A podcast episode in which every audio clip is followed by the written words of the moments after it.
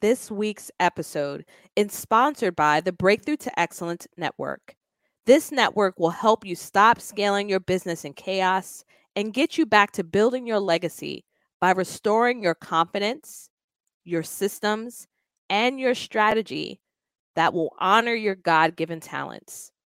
You can find more information at www.jasminehaley.com.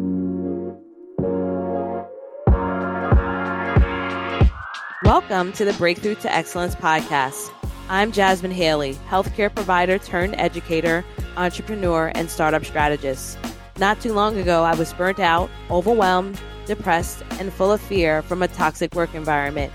I created my business out of necessity to create a legacy I can be proud of today. It helps me transform the lives of women every single day to pursue their dreams and entrepreneurial goals. I created this podcast to share the empowering stories of entrepreneurial women, help you break through self doubt to your greatness, and share business strategies to help you create a thriving and profitable business.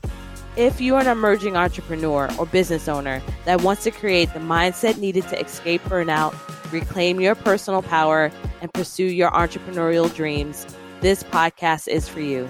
Stay tuned and listen in.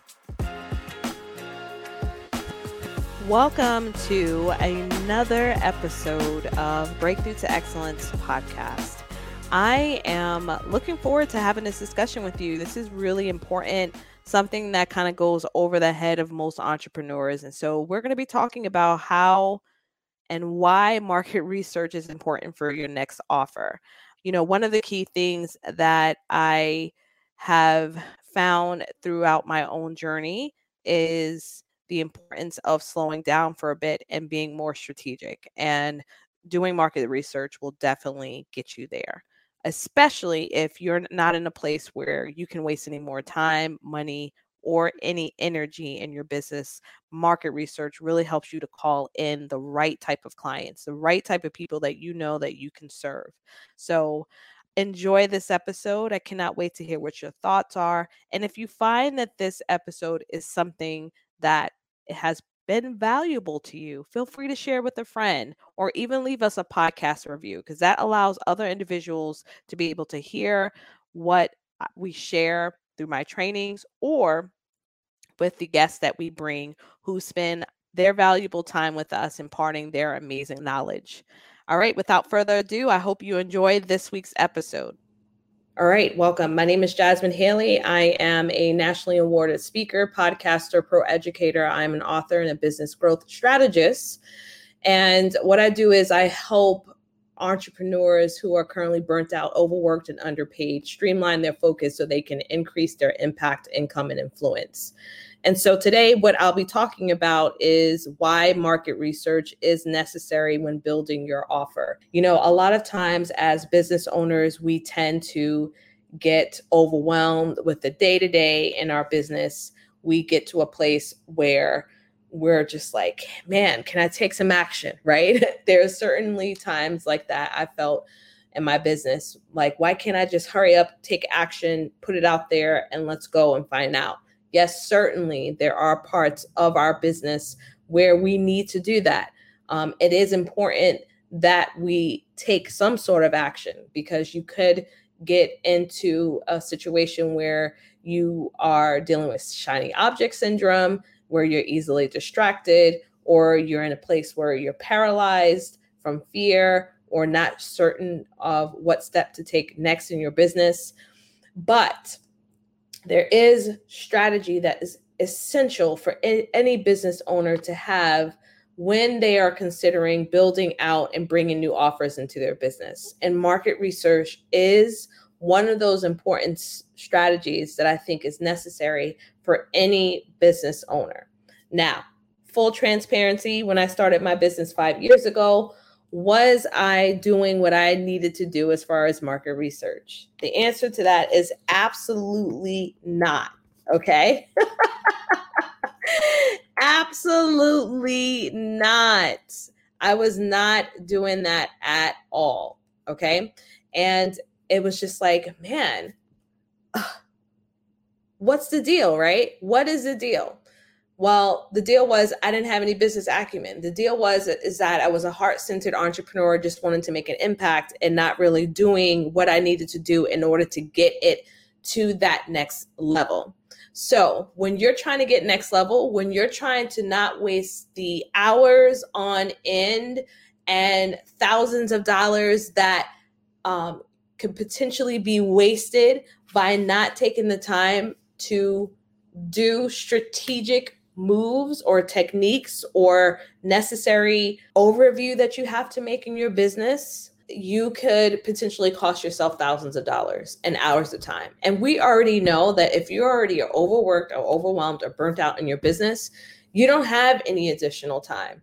You don't have any time to waste. In fact, you want to make sure that what you put out there is valuable and can be profitable for you so that potentially you can hire more team members. You can hire the software that you need. You could get the time off. You can pay your team members. You can do all the things you need to do necessary for your business that requires you to be profitable. So there's four common types of market research that's out there. You have surveys, you have interviews, you have focus groups, and just customer observation.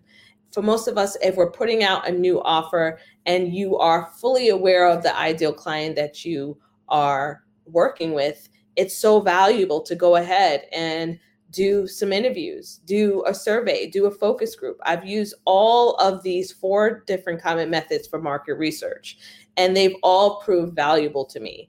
And they've all proved valuable for me to avoid wasting money on things that I just could not at that point in time do. Or even now in my business, even though it's flourishing and it's doing well and I'm growing and I'm growing in my team and I'm growing in, in the people that I'm able to help. Time is money, right? And money is also very valuable. And I and I want to make sure that it's being placed where it can be placed so it can have its greatest impact. So, again, the four most common types of market research will be your surveys, interviews, focus groups, and, com- and customer observation or client observation. So, the next question would be well, which one do I choose? Well, the answer to that is choose whatever works for you. That's what the answer is choose what works for you. If you know that you do best with handing someone a survey, you don't have to think about, you'll check and look at the data later, then that's the method you choose or if you want to get up close and personal with their your ideal client of who you want to work with and you want to do interviews or focus groups that's what you do. But there's no right or wrong answer with this. It's just a matter of getting some sort of semblance of understanding who is it that you're serving. And when you take a deep dive into the problem that you're solving the solution that you're providing and into the needs of your customers and clients, you will find that you will have less frustration in your business as you're growing and you're scaling it. And so, again, there's different methods in which you can do it. And I'll explain some of the reasons why I've chosen these different methods. So, when I went about with the survey, I wasn't quite serving that client at that time. I didn't really know them too too well. I didn't really know where they hung out. So I created a survey and I started kind of perusing and, and finding where my ideal client may be. And I would provide that survey and I sent it out and I was able to gather in data and review that data and look at these questions that I asked, which were all open ended to see how is it that I can serve? Are my clients somewhere, some shape inside of this survey? And they were. When I chose the route of interviews and focus group, I really wanted to have pre scheduled or pre developed questions prior to our market um, research conversation. But I wanted to also give the opportunity for anyone that happened to be in that interview or focus group that they had the opportunity to work with me after. There was an incentive that i provided so that after i kind of went through the process of asking them what their thoughts were where were their struggles what were their thoughts about this new product that i was creating i was able to go to those same 60 individuals and say hey thank you so much for your time. Here's a gift And the gift was the actual offer that I created. And you'll have access to this for 30 days. And if you decide to, you are welcome to stay on board and stay along with my um, program. So that was great too, because in the process of us having conversation, I was actually able to ask follow up questions. I was actually able to get deeper because I knew the direction I wanted to go, but also wanted to get their thoughts about the direction I was headed. And that's something that you can't get from a survey or just observing someone. You need to be able to pull that information from another survey, right? Or another observation. Whereas if you're live with someone in an interview or focus group, you can ask them right then and there and get their real time answer and response to the information that you're sharing. Market research seems scary for some people. Most people will say, well, you know, you don't need to have this full analysis.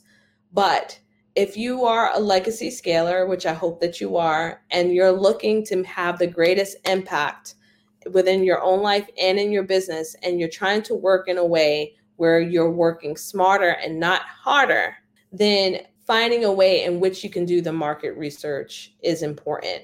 And so, simple ways such as just sharing it on your Facebook group, sharing it within your email list, sharing it within other networks where it's allowable, sharing it even on your personal page, you know, your IG personal or your personal on your Facebook. All of those are opportunities that potentially your clients could be, or even asking those, hey, do you know someone who has dealt with X, Y, and Z problem?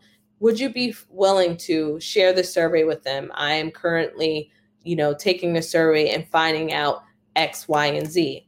And always there's always opportunity for you to leverage the network that you have around you in order to get that market research and to get that information. Now here's how you're going to use the market research and this is this is what's really awesome about getting the market research prior to actually building out an offer and doing so um, in a very strategic way. So when i am doing a survey what's really great is that when someone is putting in that information for that market research question, I have it documented, like it's not going anywhere. And if I'm doing an interview or a focus group, I'm going to get permission from the people that are coming to that interview or focus group to record that because I want something that I can actually go back to, I can transcribe, I can actually utilize in multiple ways. Now, here's where the market research plays a great role for you as you're building out your offer. When you know that you have ideal clients that are in that actual uh, market research, you can pull the actual words that they say, the very words that they say, and use that for your copy, for your newsletter, for your marketing argument copy, for your sales pages. What you want is that when people look at your page, when they read your ads, when they read your newsletter, you want them to say, "Oh my gosh, is she talking to me? Did she? Did wait, a minute? Wait a minute? Wait. Did, how did she get in my head?" I don't know if you've ever seen an actual um, ad of any sort or read a newsletter and or read a caption in a social media page and you said oh my gosh they sound like they, they they actually sound like me like how does she know me so well and a lot of those people who are putting out that amazing copy or, or those newsletters or ads that actually are speaking to you are using the actual words from their ideal clients. Why and how? Why it's important that your client sees you as the authority that has the solution for the problem they have. Number two, you need to use language that they're familiar with. And that's where market research comes into play sometimes coming off the top of your head after, uh, off the rip of your head is not in alignment with what what your customers or your clients need. What may be in alignment with them is directly coming out of their mouth which is why market research is so powerful. It is so powerful because you could utilize that information that you have gotten from them and repurpose it in so many different ways as you're building out your offers and as you're calling in your ideal clients. And let me tell you, guessing is going to cost you money, right? it's also going to lead you down the road, possibly, God forbid, that you've done all of this work and thinking this is what your clients or your customer needs. You've done everything, right? You've made the course, you put all the bells and whistles on it, and then you put it out there into the world, and then you hear crickets. Crickets can go on for days, weeks, months, years on end, all right? Because you haven't done the due diligence to find out whether or not your particular offer is what your people want. And this is why it's so imperative, even after you've done this market research. And again, as a quick recap, the common types of market research that are out there are your surveys, your interviews, your focus groups, and any client observation. After you've done that, once you're ready to put forth an offer, you should still do a beta round of it, right? A test round or as as you can see in some shows there's a pilot show right they're testing the waters they're testing to see what the feedback is from the people that they're serving before they even put out a show don't you think that the shows that are out there they're actually going to put out some surveys right they're going to get a feel out of what people want because our business is beyond just ourselves it's about solving a problem and solving the actual pain point and being the painkiller to the pain problem that your client is dealing with. But a lot of us, unfortunately, as we're growing and scaling our businesses, we're in such a rush.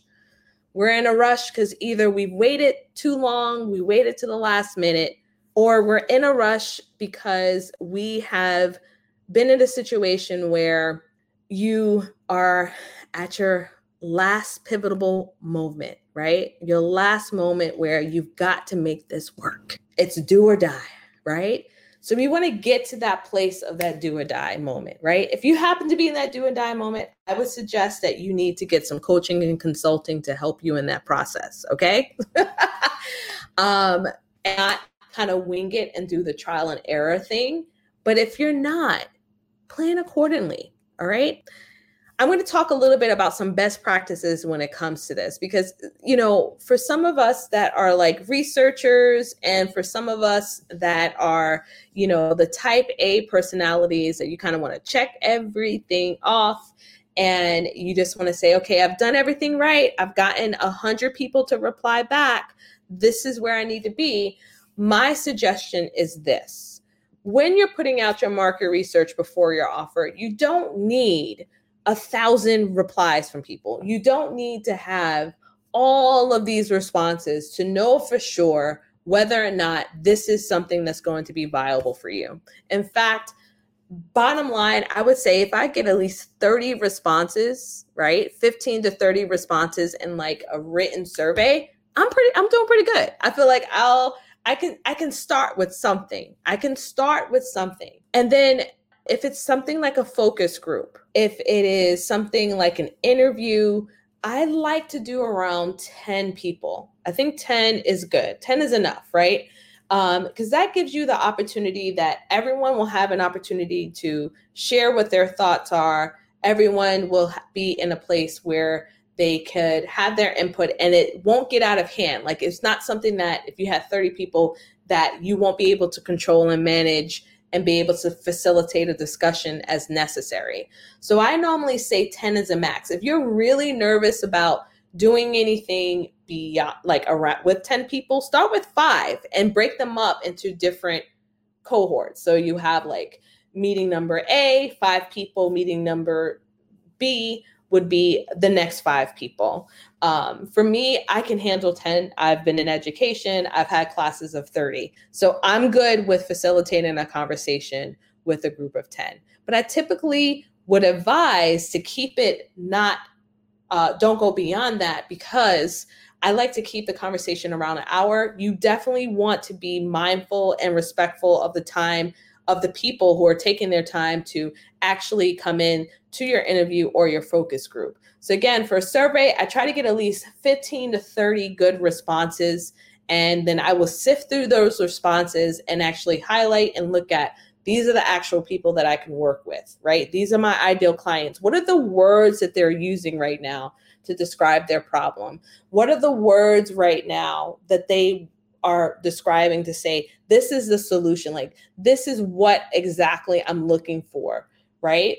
And a lot of times, what we have to realize is that when we're creating these offers, what we think is best for them, right, isn't currently what they feel is their major pain point. It may not always be that way. So, a lot of times, you may say, Well, I know this is their problem. This is what I need to do for them, right? Because I know that I've already lived this experience, right? and I know what the solution is and I know how to get them to that next level. But that may not be what they want. That may not be what they desire. So if you're speaking in a language that they can identify with, they're going to move on to the next person. They will move on to the next person, which is why really dialing in to what the problem is for your client and and even considering this cuz you know we're talking about new offers here. Now this is not just for people who are new in business. I'm talking to people who are already six figure owners right? Those are the clients i work with. I work with people who are at the near or at six figure mark and they're looking to scale and grow their business they're looking to double down and grow their business further that means that you possibly have clients that you've worked with, right? You possibly have had clients that you can look back to right now and you can say, I loved working with them. I absolutely loved our time together. So here we are. We're in a situation right now where you have this this client who you love working together who you would love to have once again, right? In in in your world, what do you need to do? Reach out to them. Reach out to them and ask them pertinent questions that are related to the offer that you're thinking about creating. Ask them where they were before they started with you? What problem did they have? What are some of the things that they didn't even realize that you covered in your program and you've been able to help support them? All of those things are so important and are so wonderful to ask someone that isn't an ideal client. So there's an advantage you have as someone that's already been in business for some time to be able to help support your next level and building out your next offer by getting it from the words of the people that you truly love serving. Because the whole point of everything that we're doing is to call in that right client, to call in the client you love working with, to call in the client that you can help provide a transformation for. That is what market research does for you.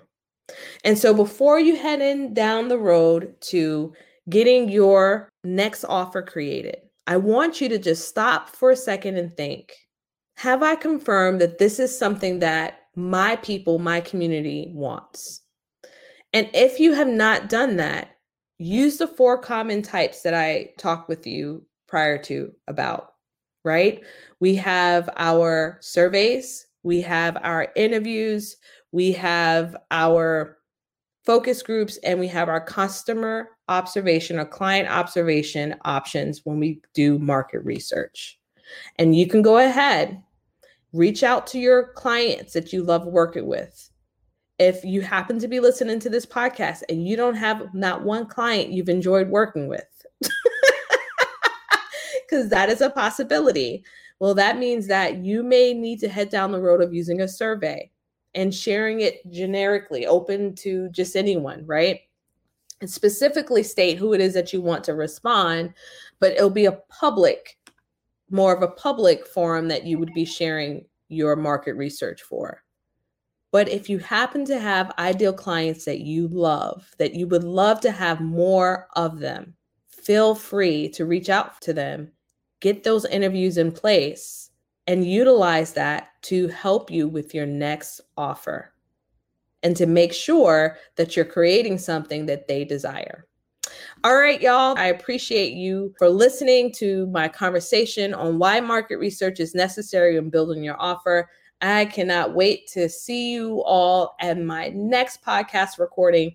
However, if you know that you have questions in regards to this, if you know that you're ready to get to that next level within your own business, I'm here for you. That's what I'm here for. So feel free to DM me on IG, reply back to any email. Myself or my team member will be there to answer. We're here to help you get to a place where you can scale your business and establish your legacy. Thanks for tuning in to the show. Dive in deeper by visiting the show notes for this episode or listening to more episodes on jasminehaley.com. If you found value in the show, share with a friend or leave us a review. I'll see you next time.